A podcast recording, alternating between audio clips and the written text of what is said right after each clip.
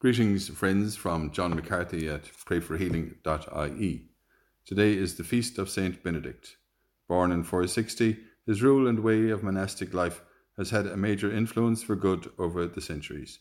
The first word in his rule is listen. He said, Whenever you begin any good work, you should first of all make a pressing appeal to the Christ our Lord to bring it to perfection. Today's reading is from Matthew. We listen to the words of Christ and everyone who has left houses, brothers, sisters, fathers, mothers, children, or land for the sake of my name will be repaid a hundred times over, and also inherit eternal life.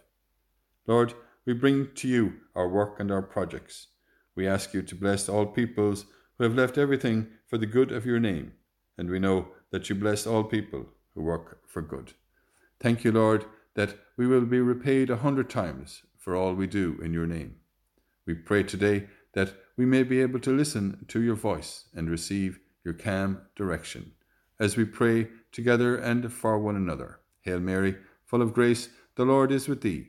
Blessed art thou among women, and blessed is the fruit of thy womb, Jesus. Holy Mary, Mother of God, pray for us sinners, now and at the hour of our death. Amen.